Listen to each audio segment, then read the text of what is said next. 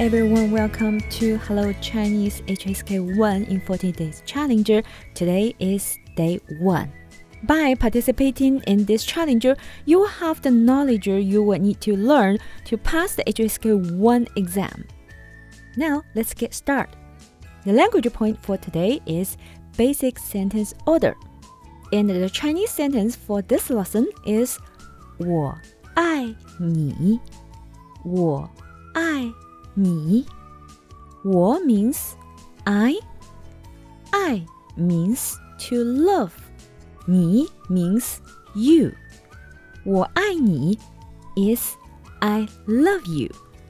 Ha! such a sweet phrase. From this phrase, you can tell that the basic Chinese sentence order is similar as the English order, which is subject plus verb plus object. Very simple. Don't forget to practice through related Hello Chinese lessons. Basic 1 Lesson 2 and Basic 2 Lesson 2.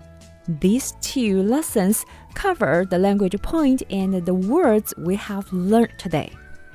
Last but not the least, we have our HSK tip for today. We have been asked so many times, should I learn characters for HSK exam? The answer is it depends. HSK 1 and HSK 2 exams are presented in both pinyin and characters. But for HSK 3 and above exams, there is no pinyin. So if you would like to take a higher level HSK exam, yes, you should start learning characters.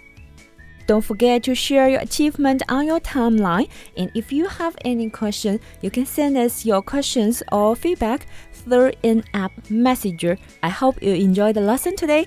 See you tomorrow.